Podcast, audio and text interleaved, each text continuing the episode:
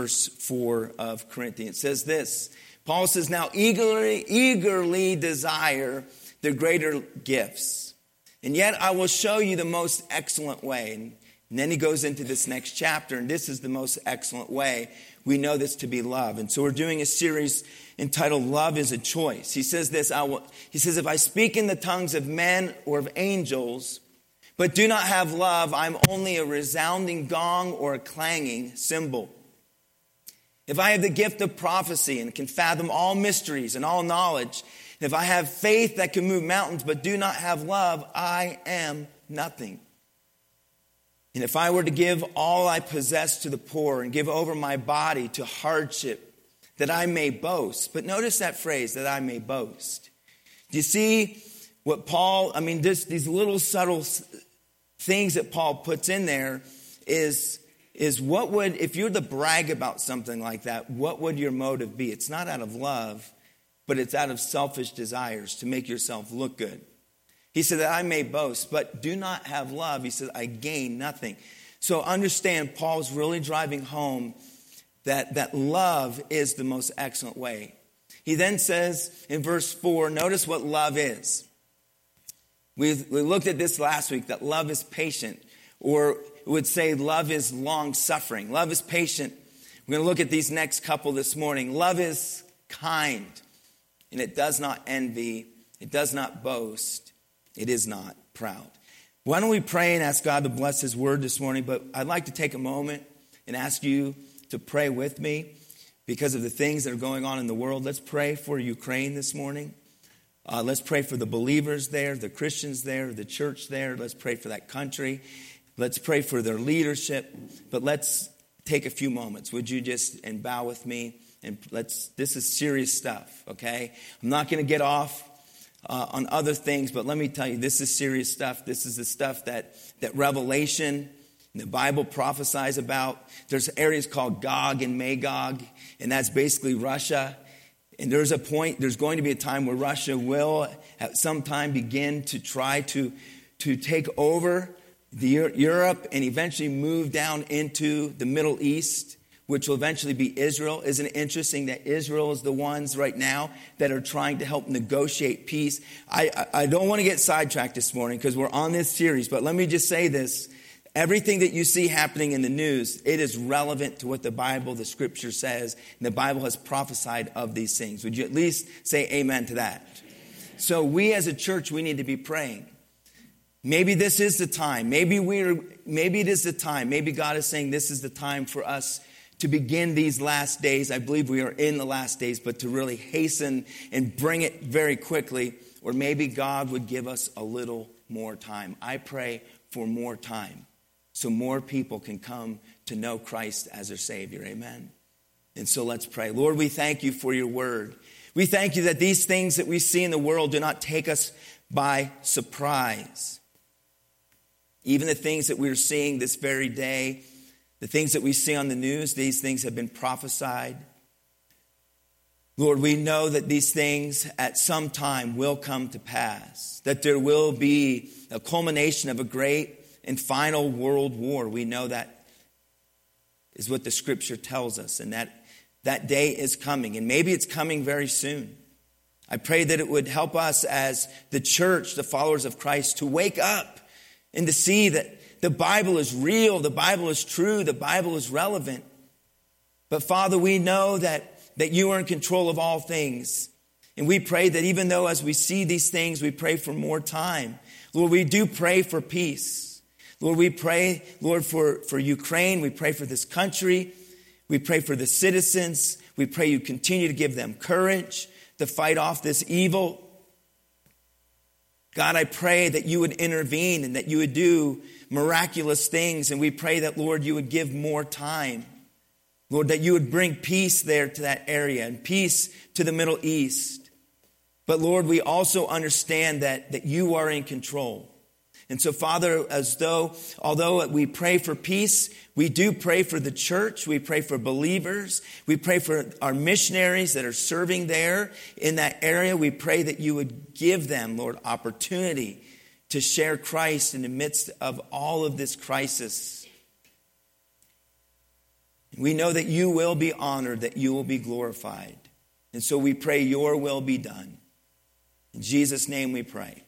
Amen. So as we're in this series on love, remind, we're reminded what Jesus said. Jesus said, by this, speaking of love, by, by this love one for another, he said, all men will know that you are my disciples. When Jesus was here on earth, he said, A new commandment I give unto you, that you love one another. That wasn't the new commandment. If you go a little farther, he says this He says, That you love one another as I have loved you. And so we understand that the love that Jesus was talking about was not just a like or, you know, a, a fond of or just even a brotherly love. It was a, a, a term that we call agape love. It is the love that Christ has for us. And so Paul is writing in this chapter as he writes to this church and he's writing to you and I today about this love. This Christ-like love. This, some versions would call it charity or love. And he tells us and shows us that love is of the utmost importance. He says there's faith, there's hope, and he says, but the greatest of these is love. He says there's these three foundational things in the life of a believer, but the greatest is love. In fact, he tells us in this chapter as well, as we continue to work our way through it, he says that love never fails.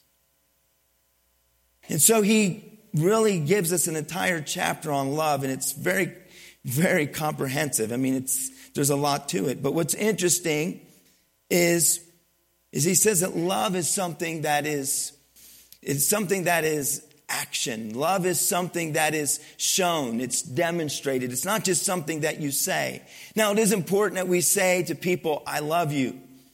But the fact of the matter is, is that term in, in our culture and in our society today is very cheap, very shallow.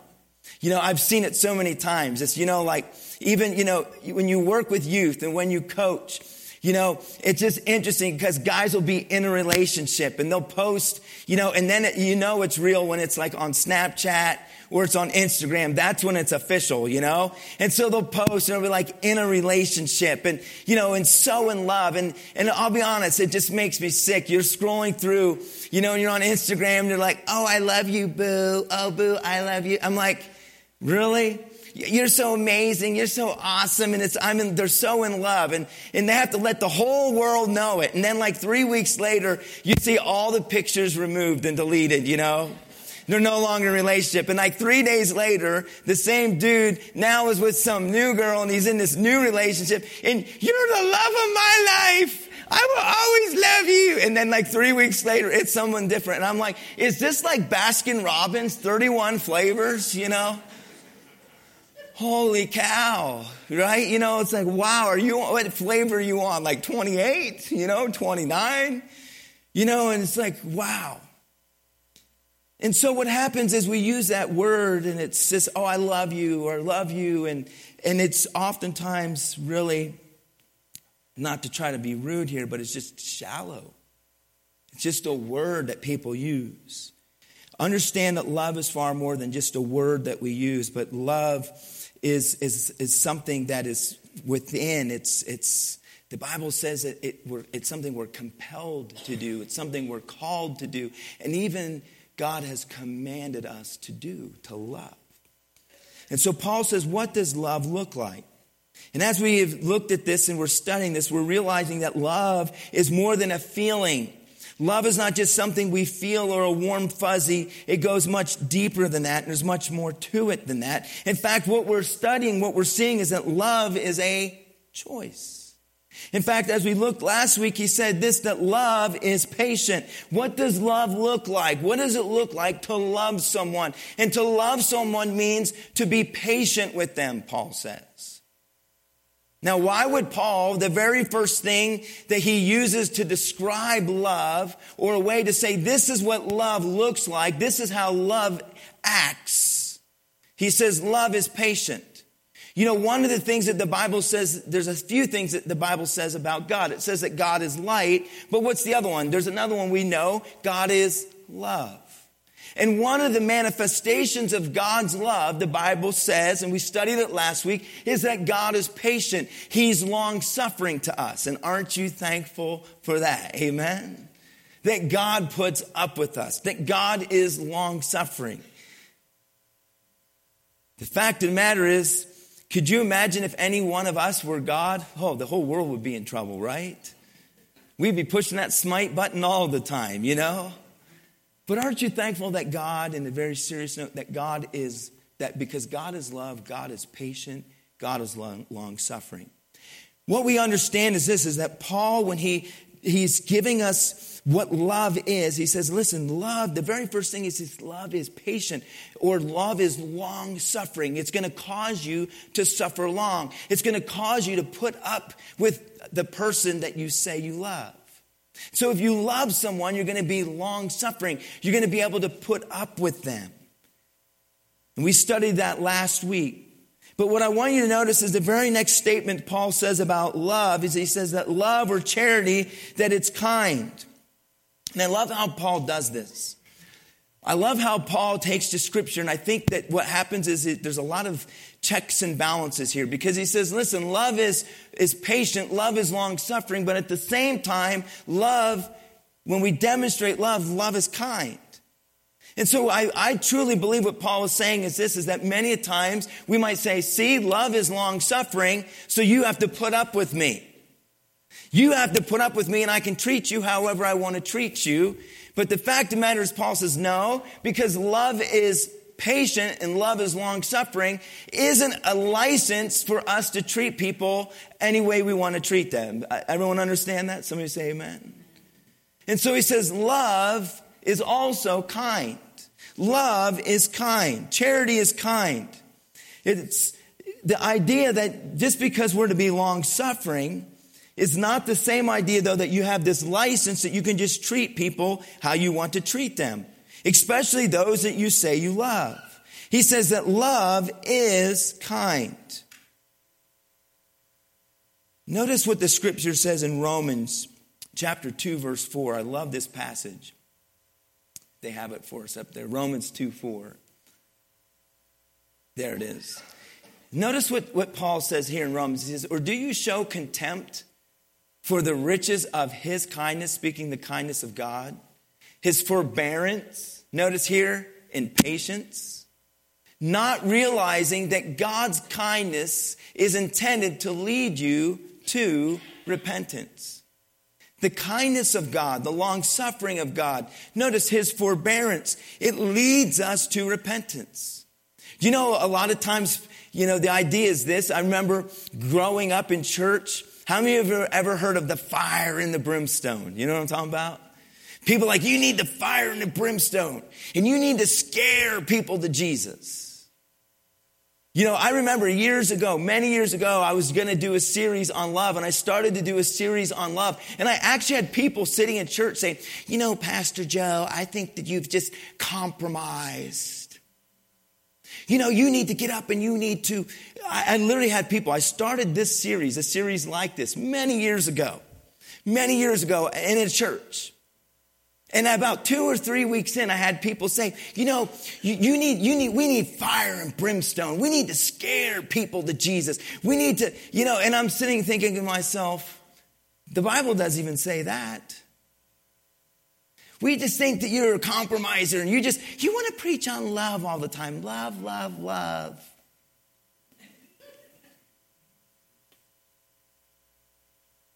And you know what the honest truth is? I think that they didn't like the series because it was revealing that maybe they weren't very kind. And maybe they were rude. Come on and that they didn't really have much love, but what they wanted is they wanted the fire and the brimstone. And they wanted me to, to preach the, you know, preach that, you know, hell every single Sunday. And that's going to scare everybody to Jesus. Can I tell you something? That's not what brings people to Christ. It's the goodness of God. It's the fact that God is love. That's what should draw us to him. Amen. You see, many people have presented a twisted view of God that God sits in heaven literally with this big computer and he sits there just waiting for someone to do something wrong and he has this button he's going to push and man, he's going to, he's going to drop the hammer. That is not, God is forbearing, God is long suffering, God is patient, God is kind to us to draw us to him. Amen? Let's just be honest. How many of you are really drawn to just mean, mean people. Oh, I, I can't wait. We get to go see so and so. They're going to be so mean. They're going to insult us. They're going to be critical. We just can't wait to see them. It's going to be great. Can't wait. They're going to talk about how much weight we've gained and how much hair we've lost. I just can't wait. Can't wait to see him, you know? Right now, you don't, don't say it out loud, but right now there's someone you're thinking of. Are you right? You know, am I right? You know, there's someone you're like, I know you're talking. You, there's those people that you go, oh, they're the people that you go, I do, you like avoid, you know, because you know they're just mean and cantankerous. Ugh. I remember growing up, my dad and, my dad pastored and my dad was in a small church. We had this guy, he was just mean, nasty. And you'd say to him, Good morning, how are you today? Mean and miserable. I mean, at least he was honest, you know? He'd just say mean and miserable. And it was like, no, and he would sit off to the side all by himself, and no one would go near him. No one would talk to him because he's mean and miserable. No one wants to be around that. That isn't, listen to me, the goodness of God, amen, leads us to repentance, his kindness. You know, when I think about the scriptures, two examples come to my mind in the life and ministry of Jesus Christ. How about Jesus when he's he says, We're going to Samaria, and, and the disciples are like, What? We're going there? They had deep rooted prejudice towards the Samaritans. They felt that they were better. And so Jesus goes to Samaria and he's at the well. How many of you kind of remember this story? And Jesus is there and there's the woman at the well. And he asks her to get him a drink of water. Now, some might be like, What? That was so rude of Jesus. No, it was actually an honor because to understand the Jews, they wouldn't even go through Samaria, they would walk around Samaria because they felt that they were better and they hated him. And she is taken back. She's shocked because it was Jesus was basically what he was doing. It was an on. He said, "Could you please, you know, ask for a drink of water?" And she said, "I can't believe that that one, a man would ask me for a drink of water, and two, that a you, being a Jew, would ask me for a drink of water." And when you read that account, when you read that story, what I see is this: is that Jesus was kind to her. Let me ask you something. Was that woman a Samaritan? Yes usually mistreated by the Jewish people. Jesus was kind to her. Was she, was she a saint? Was she perfect? No. Did she have baggage? Yes or no? Yes. But Jesus was kind. How about the woman who was caught in adultery? And they bring her out into the middle of the street and they're getting ready to literally stone her to death. And they use her as a plot and they use her as a pawn and a piece of their scheme to try to trick Jesus. Think about how selfish these religious leaders were. And they're going to use a human being and use this person and shame her. And literally, if need be, kill her out in the streets and to use her as a pawn in their silly games. And what does Jesus do? Jesus is kind. Jesus was respectful and he treated her with kindness. He didn't look down at her, he didn't think of himself as better. I mean, think about this. This was God. This was God in the flesh. And here, yes, she was a sinful person. Yes, she was a sinner. But Jesus still had respect for her. Are you with me this morning? And he was kind to her. Kindness. Jesus was kind.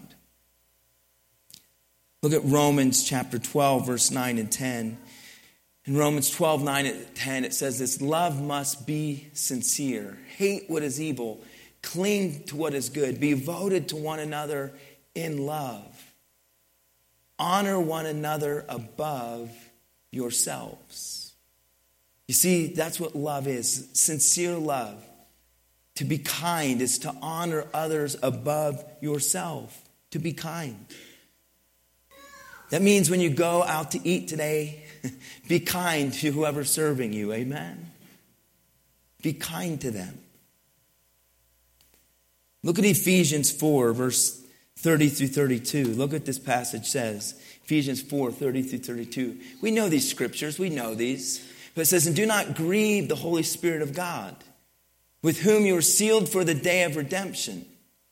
Get rid of all bitterness and rage and anger, brawling and slander, along with every form of malice. But notice what he says be kind. Notice this be kind and compassionate to one another. Notice his, notice this, forgiving each other just as in Christ God forgave you. One of the things, one of the greatest ways that we can show kindness, are you ready for this? One of the greatest ways that we can show kindness is to be forgiving, to forgive others when they offend us. It's interesting because when we're looking at this passage and we're looking at what love looks like, he says the very first thing is love is what? Patient or long suffering. You know what he's saying? You're going to be offended. You're going to be hurt. People are going to hurt you. So you have to be willing to be patient with them. We know what I've discovered? The people closest to you are the people that can hurt you the most. Isn't that true? It's because we're vulnerable. We open ourselves up. And so the people that are closest to us oftentimes are the ones that can hurt us. Can I also say this that many of the re- reason why that the people closest to us can hurt us is because there is a trust there. And that the, the fact of the matter is because we do love one another, sometimes we just know, well, this person loves me. So they trust us enough they trust us enough to sometimes be unkind. I know that doesn't sound right, but it's true. Isn't it not true that many times you say that, you know what, the people they love the most are usually the people they'll hurt the most? Now, we say this doesn't make sense. But the fact of the matter is that many a times if someone is hurting, if someone's frustrated, if someone's going through things, who do they usually take it out on? Right? Let's be honest. Who do they usually take it out on? People that are closest to them, the people that they love. And so, therefore, then we must be patient. But at the same time, we should be kind. But can I say this? Are you always kind? Yes or no? No. We're not always kind. And so we need to be patient with one another. We're not always kind, so we need to what? Forgive one another. See, one of the greatest demonstrations of kindness is forgiveness. Is this making sense? That God, He forgives us for Christ's sake because of what Christ did for us. God is going to forgive us. God does forgive us. That Christ, although all that He went through, He demonstrated love as He hung on the cross and He was still kind. The Bible says He could have called 12 legions of angels he could have called 12 legions of angels to come to his aid. That blows my mind because when you read in the Bible, there was a time where the Bible says one angel went through the Assyrian army and killed an army of 185,000 soldiers. That was one angel. One angel destroyed 185,000 Assyrian soldiers. What would have 12 legions done? That's much more, by the way, than 10,000. There's a song that says he could have called 10,000 angels. 12 legions is far more than that. A legion was anywhere between six and 10,000. And you do the math, but that's a lot of angels. Are you with me? It's a lot. And he says, as he hung on the cross, the scripture says he could have called 12 legions. Jesus said, Do you not know that I could call 12 legions of angels at any moment and my Father would send them? But Jesus, as he hung on the cross, after all that they did, he said, Father, forgive them. He demonstrated kindness. You know what? This is where I believe that that centurion soldier, the centurion who stood there and who was in charge of the execution, that after he saw all that took place, he said, Truly, this man is the Son of God. Because he realized that no human being could go through what he went through and still be kind and still be loving and still be forgiving. It's when the centurion, who was not a Jewish man, who was a Roman, said, This must be God's son. By this, you guys getting this? Is this all fitting together? By this, all men will know that you're my disciples if you what? Have love one toward another. What does love look like? Love is patient. Love is kind. One of the kindest things we can do is to forgive someone who's hurt us. Amen? To forgive.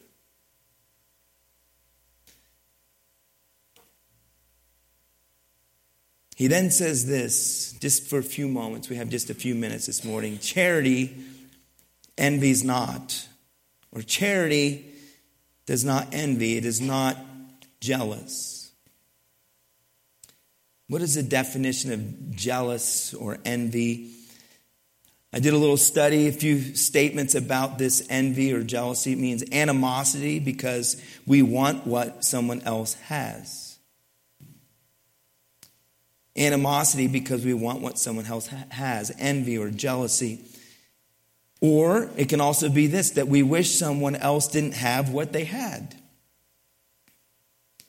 It could be to desire evil for someone else out of jealousy, wishing that they would fail or flop, if you will. To be jealous. It's interesting that this is even in here that God's people would ever be jealous if God were to bless or give someone favor. But the fact of the matter is, I can tell you this I've been in church a long time. I grew up in church. My dad was a pastor. My dad started a few different churches, so I grew up in and around church. And you'd be surprised that even in the church house, people can get pretty jealous and not really demonstrate love one toward another.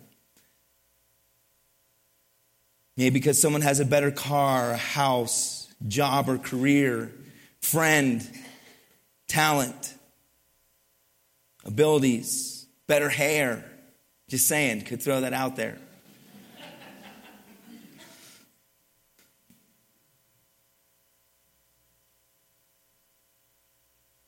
Jealousy. Let me just give you an example of it in the scriptures. In 1 Samuel 18, 6 through 9, 1 Samuel 18, of what jealousy does. Greatest, probably, example in the Bible is King Saul. Think about this God blessed King Saul.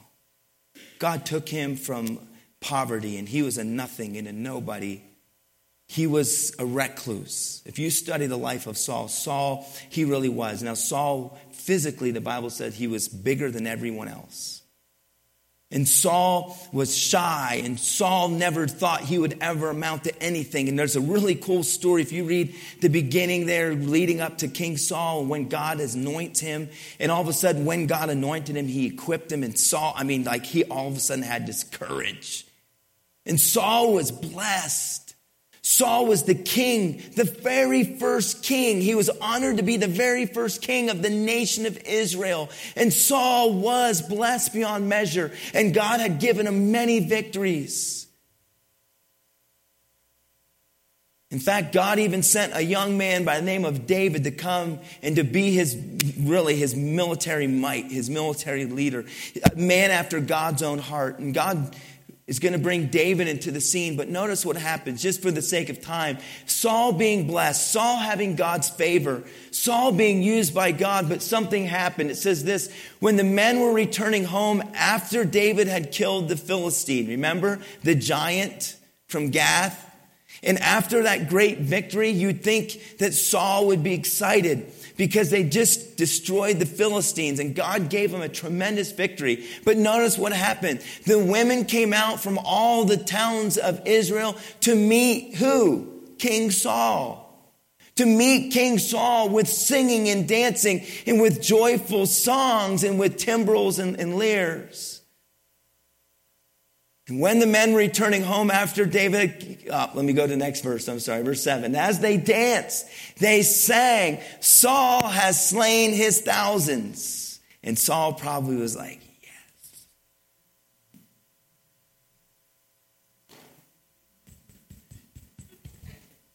It stroked his ego. Saul, Saul has slain his thousands. But what happens? And David his tens of thousands. Notice the next couple verses. Saul was very angry. This refrain, this song, displeased him greatly. They have credited David with tens of thousands, he thought, but me with only thousands. What more can he have or get but the kingdom? And from that time on, Saul kept a close, and a lot of versions will say this, a jealous eye on David. He kept a jealous eye on David. What happened to King Saul? What happened? Envy, jealousy. He was being blessed and God was working and God was, was using him and using David. And he should have been rejoicing because it was all about, it should have been all about who getting the glory. But Dave, David was getting honored more than King Saul, and he got jealous. And the Bible says he kept a jealous eye on him. And as you study the next few chapters, Saul is so envious and so jealous that he tries to have David killed. He tries to kill him. And David has to get run. Two or three times he tries to kill David and he has to get out of his presence. And finally, Jonathan, who is Saul's son, becomes best friends with David and they're close and they're best of friends. He says, David, you have to leave because my father is not going to quit until he, he tries to kill you. Which leads me to Jonathan, the son of Saul. And notice his reaction to David in chapter 23. Two completely different reactions. In chapter 23 of 1 Samuel, notice this. It says that David stayed in the wilderness strongholds and in the hills of the desert of Ziph. Day after day, Saul searched for him to try to kill David. But God did not give David into his hands. And while David was at Horesh in the desert of Ziph, he learned that Saul had come out to take his life. But notice this, and Saul's son Jonathan went to David at Horesh and helped him find strength in God. Don't be afraid, he said. My father Saul will not lay a hand on you. You will be king over Israel, and I will be second to you. Even my father Saul knows this. And the two of them made a covenant before the Lord. Then Jonathan went home, but David remained at Horesh. Two different opposite responses. You see, understand who should have been the next king of Israel. Really, the next king of Israel should have been Jonathan because he was the king's son. But Jonathan knew that God's hand was on David. And what we see is this, is that Jonathan, as you were to study, if you were to look at the first few verses of chapter 18, it says that Jonathan loved David as his own soul. And because Jonathan loved David, he never had a, a, jealous bone in his body towards David. And when he saw that God had blessed him and that God had his hand upon David, he wasn't jealous of his best friend. In fact, he encouraged him in God. He strengthened him in God and in his faith and in his walk. And he was not jealous that God was blessing David. He wasn't at all. In fact, he was happy for him and he encouraged him. But Saul, Saul did not have a love for David that Jonathan had. And what did he do? He was jealous. He was envious. In fact, so much so that he tried to kill David. Jealousies, let me tell you, it's straight from the pits of hell. In envy.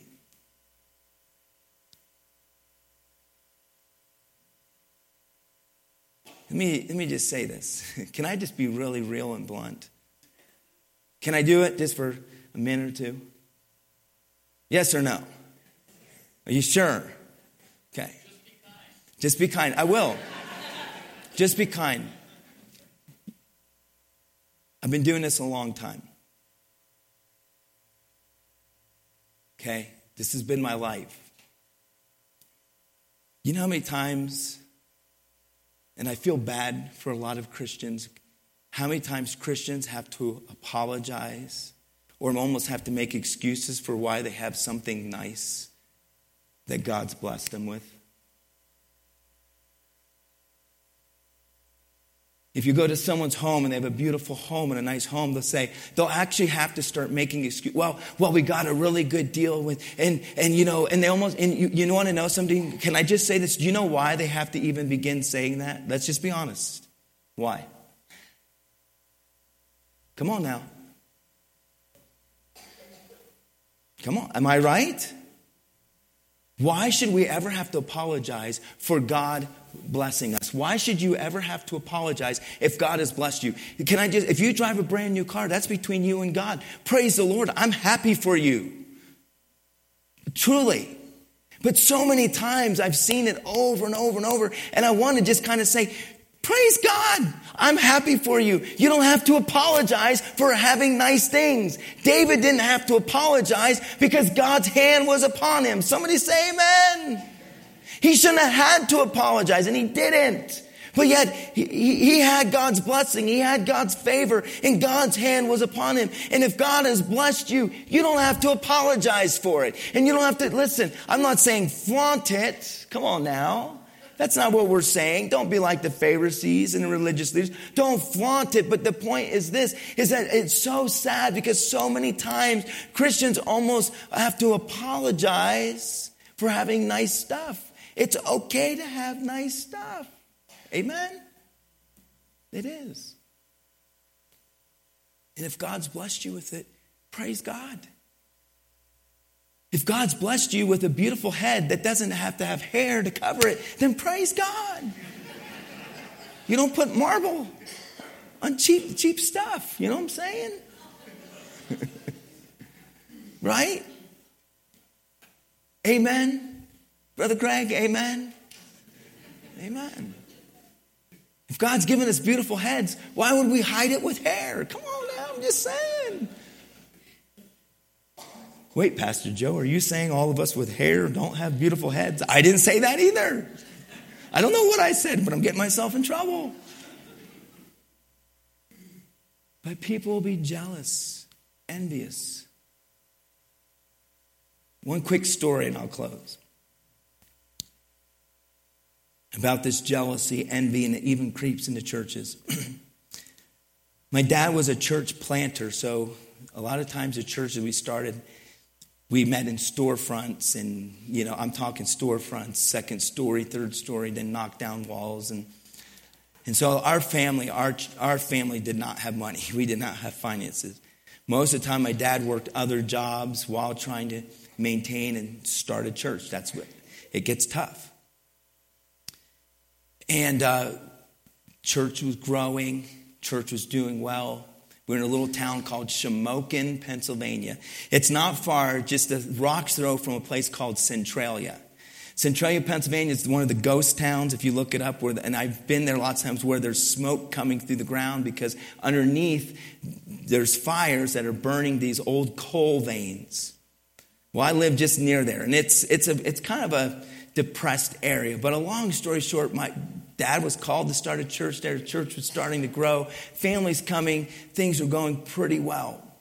But once again, we just didn't have finances. And I remember my dad found this old Volkswagen. It's the old Volkswagen buses, you know, like uh, off of Scooby Doo. You know what I'm talking about? And he's like, "We this is this would be great." And so he got it for like next to nothing. And it, I mean, and it needed work.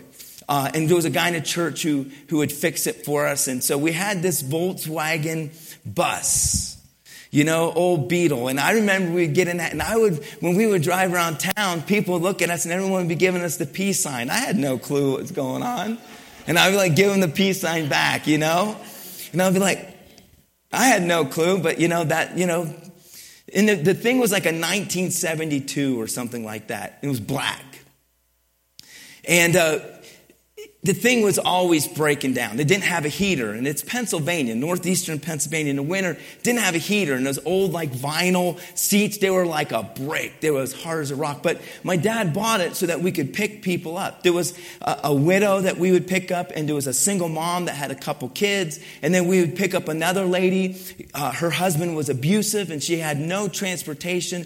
Uh, I remember that guy one time after church came out and was threatening our church. Uh, and, and, the guy was just crazy. He was abusive, and the cops came and took him away. It was a cool church, let me tell you. It was never a dull moment. Never a dull moment. I could tell you story after story. It was, it was a church, okay, you know, that God loved, you know. But this van would, would, would, the starter didn't work.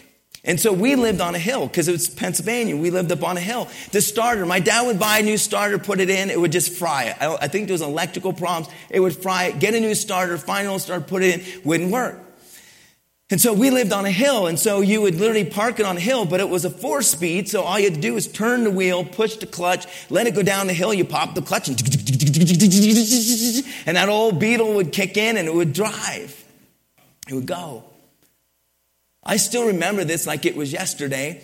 Uh, in fact, my, my mom was pregnant with my youngest sister, and we were staying at my, and my mom's biggest worry was, the baby's gonna come in the middle of the night. She said, it's gonna come in the middle of the night. I just know this. This is my fourth. It's gonna come in the middle of the night, and we're gonna get in that thing, and it's gonna stall, and it's not gonna start, and we're not, I'm gonna, I'm gonna deliver a baby in this, in this, in this bus. So let me, spoiler alert, she didn't deliver the baby in the bus, okay? But I do remember I was staying at my friend's house on the other side of town, but it was near, kind of not too far from the highway. And uh, no one had to tell me that my mom and dad were heading to the hospital because I still remember at like one or two in the morning, I'm trying to sleep, I'm rolling and tossing in the tent, and I could hear the old beetle heading out of town. You know, heading out of town, you know, like Kirby goes bananas. There he goes. And I knew my, and the next day, sure enough, I was like, I told my brother, like, I think mom, I think she's, she's having the baby. I think our baby sister's on the way. I think it's happening. And sure enough, got the call. And I was like, see, told you. How, I mean, I knew that thing. I'll never forget this. We would go see my grandparents in, in Bloomsburg, Bloomsburg University, Bloomsburg, college town. We'd go see my grandparents Friday night. My dad's driving, and it's just like Cedar City. It's a town like Cedar City. And you get on Main Street. How many of you love Main Street on a Friday night? You know what happened? My dad would be driving, he'd be talking. All of a sudden, he would drive, and he would stall it out right there on Main Street.